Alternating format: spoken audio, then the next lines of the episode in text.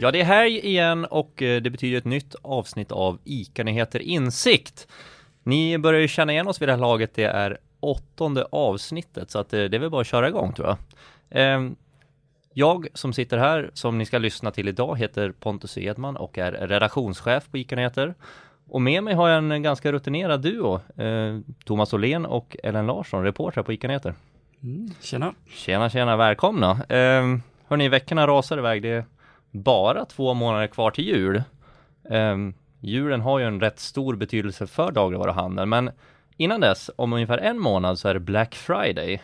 Eh, en jättestor shoppinghögtid i sällanköpshandeln och på väg upp, tror man, i dagligvaruhandeln också. Ellen, du har ju undersökt det här lite under veckan. Ja, man kan ju se att det är fler som hakar på. Eh, så det är en uppåtgående trend de senaste åren som vi har mätt i en enkät. Men jag skulle ändå inte säga att det är särskilt hett än i dagligvaruhandeln. När jag ringde runt till eh, ganska många butiker när jag skrev artikeln. Så det är ju inget man planerar för lång tid i förväg och det är ju en månad kvar. Eh, och det kändes med som, ja vi kör något erbjudande, men man satsar ju inte jättestort på det, mm. skulle jag inte säga. Men, men är det, gör man det då bara för att man ska haka på så att säga den eh, trenden som är eller eh, för det låter ju inte som att det är några ordentliga krafttag för att lyckas med det här Thomas? Nej, jag har gjort liknande research för några år sedan och eh, det är väl mest stormarknaderna som eh, hakar på. Alltså ICA Maxi och eh, Stora Coop som det heter nu och City Gross. Men det känns ju inte som att man går in riktigt helhjärtat utan det här är någonting som man bara liksom måste vara med på. Så lite halvhjärtat kanske. Mm. Mm. I sällanköpshandeln har man ju också pratat om eh, att det finns både uppsidor eh, i, i form av ökad kundtrafik och försäljning såklart, men det finns, finns också nedsidor med att man eh, lägger väldigt mycket rea nära julhandeln, vilket äter på marginalerna. Kan ni se att en sån risk om dagligvaruhandeln skulle kliva in i det här, att det finns en risk för att man även börjar nagga på marginalerna i dagligvaruhandeln?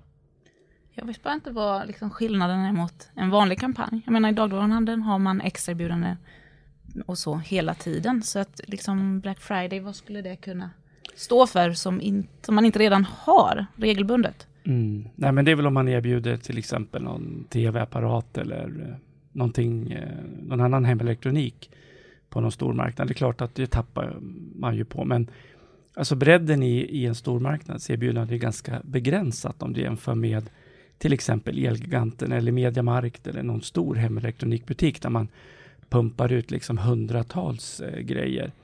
Så att eh, det känns ju som att, eh, nej, så mycket pengar tror jag inte man förlorar. Jag tror inte heller man drar till sig särskilt många kunder, utan jag ser där jag handlar så går de flesta går ju liksom rakt förbi specialavdelningen om man ska vara riktigt ärlig mm. för att handla just maten. Mm. mm. Men eh, det låter ju ändå som att ni kanske inte tror att Black Friday just kommer bli en hit i dagligvaruhandeln någonsin då, eller?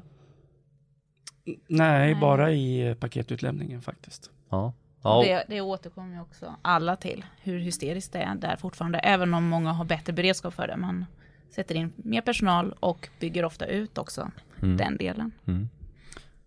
Bra, hörni, eh, en, eh, en prissänkning som är lite mer permanent då, om vi lämnar Black Friday och, och den tillfälliga rean är ju Coops prissänkningar som, eh, ja de gjorde ju en in, stor insats i början av året där man pratade om att man skulle sänka x antal tusen varor. Eh, nu verkar man vara i mål med det här. Eh, 10 000 varor är sänkta ungefär. Tror ni att eh, Coop har lyckats tvätta bort den här dyrstämpeln som det har dragits med eller hur ser det ut? Eh, möjligen, alltså Coop har ju en dyrstämpel precis som du säger och eh, liksom den här prisresan kan möjligen förändra beteendet eller, eller eh, vad ska man säga, konsumenternas inställning till, i det här fallet då stora Coop och eh, Coop.se eftersom det är där man sänker. Eh, men sen får man väl se också vad som händer med de här nettobutikerna som Coop håller på att ställa om. De ligger väldigt bra till i pris, eh, mycket större sortiment. Men det är väl det som är just utmaningen för Coop, att få liksom, ändra den här bilden av deras eh, liksom, prisnivåer. Mm. Mm. Men, men det här har ju skett i framförallt stora Coop och Coop online som du säger. Tror du att det finns en risk i att det blir för stor pris, prisdifferens mellan de stora enheterna och kanske de lite mindre enheterna och, och nu då de här nettobutikerna så att, så att kedjan blir spretig i det? Jag tänker framförallt det här med om man ska locka nya kunder så är det kanske framförallt i de nära butikerna man gör det, för att man gärna går dit det är närmast, om det inte är utmärkande dyrt där. Medan man tar ett mer aktivt beslut när man åker till en stor marknad. Så att det kanske mer påverkar då de som redan är kunder och att man uppskattar det här. Mm. Ja, men som, som kund kan man ju tycka att Coop spretar en hel del just nu. Med stora Coop och Coop.se prissänkningar, nettobutikerna som enligt prisundersökningar ligger eh, på samma nivå, alltså de omställda. Eh, och det är 13 nästa fredag. Eh, och sen har du de gamla Coop-butikerna som nog fortfarande har en, en dyr stämpel, det törs jag säga mm. att de har. Men, men, eh, den här prissänkningen som Coop ändå är igenom nu då, Tror ni att det har eh, blivit lite billigare för kunderna som faktiskt redan handlar där eller har man lyckats locka till sig nya kunder? Eh, nu har jag, sitter jag på lite GFK-siffror som vi ska publicera här framöver, men eh, jag kan väl hinta om att eh, Coop får högre lojalitetssiffror och artikeln i ICA Nyheter igår så berättade eh, Pernilla Sandström på Stora Coop att eh, de får fler rekommendationer, alltså att befintliga Coop-kunder rekommenderar sina vänner och bekanta att mm. handla där. Så att eh, sannolikt så har det gett en pluseffekt. Mm. Det låter ju som att det är ja, men det ändå har gett det man vill att det ska mynna ut i. Men eh, det borde ju även ha kostat en hel del. Vad tror ni är vägen framåt nu då för Coop? Alltså nästan alla pratar, pratar pris idag i dagligvaruhandeln. Tittar man på Lidl hade de ju fantastiska siffror i fjol.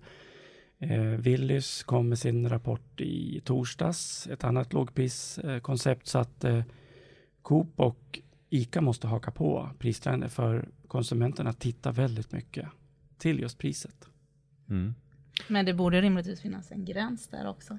Hur mycket man faktiskt kan sänka priserna, mm. tänker jag. Ja, så är det ju. Vi har ju pratat en hel del service och, och i det här med e-handeln och där vet vi att där behöver man ta betalt för att kunna hålla uppe just den servicen. Mm.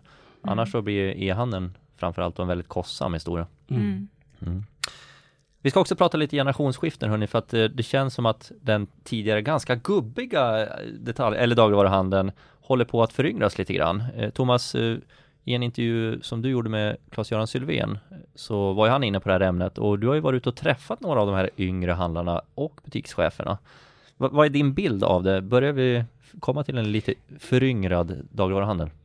Precis. Nej, men Claes-Göran lyfter fram att det kommer en hel del unga ICA-handlare som är väldigt mycket på tå då och eh, vi har intervjuat flera de senaste veckorna. Senast eh, i måndags var jag i Pålsboda, söder om Örebro, träffade en ung kille, 27 år.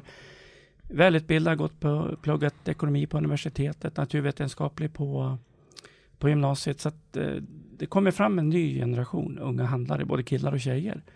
Med, eh, med, med, god utbildning liksom i bagaget. Eh, många idéer, Eh, bygger om butikerna, satsar, får avkastning, högre försäljning bättre resultat. Och vi såg ju också Coop Karlshamns nya VD Peter Berggren som kom från Citygross, 32 år. Också med stark utbildning i sitt CV. Så att eh, det verkar vara en, liksom en klar trend i, i hela branschen. Mm. Men vad kan handeln tjäna då på att släppa fram de här unga, duktiga, förmodligen med väldigt mycket driv? Vad, vad, vad har vi att tjäna på det? Jättemycket tänker jag. Det behövs ju ett generationsskifte överallt. Och jag, av den erfarenhet jag har härifrån när man ringer runt så där, så märker man ju att det verkar vara många som släpper fram de här unga. Och man märker också att man pratar med någon som är 27 år och de har redan varit butikschef i flera år. Och det är liksom lite förvånande för mig. Men det är ju fantastiskt att man får den chansen tidigt. Mm. Och ledaregenskaper sitter ju inte i, i antal år. Liksom. Ja, men det är ju ett generationsskifte i hela arbetslivet så att eh, det är helt nödvändigt att släppa fram de här talangerna och många är som sagt var väldigt välutbildade har ett väldigt driv också. Mm. Och det är helt nödvändigt om dagligvaruhandeln ska konkurrera med andra delar av liksom näringslivet och så. Mm. Jag instämmer till fullo uh, och jag tänker att med de orden så behöver vi stänga veckans ICA Nätter Insikt. Uh, kul att ni var med oss. Vi kan väl också tipsa om att vill man veta mer om dagligvaruhandeln ladda ner våran podd, eh, eller våran podd, ladda ner våran app eh, ska jag säga, så eh, där får man ju det, det senaste från flödet. Mm. Precis. Stort tack för att ni var med. Tack. tack.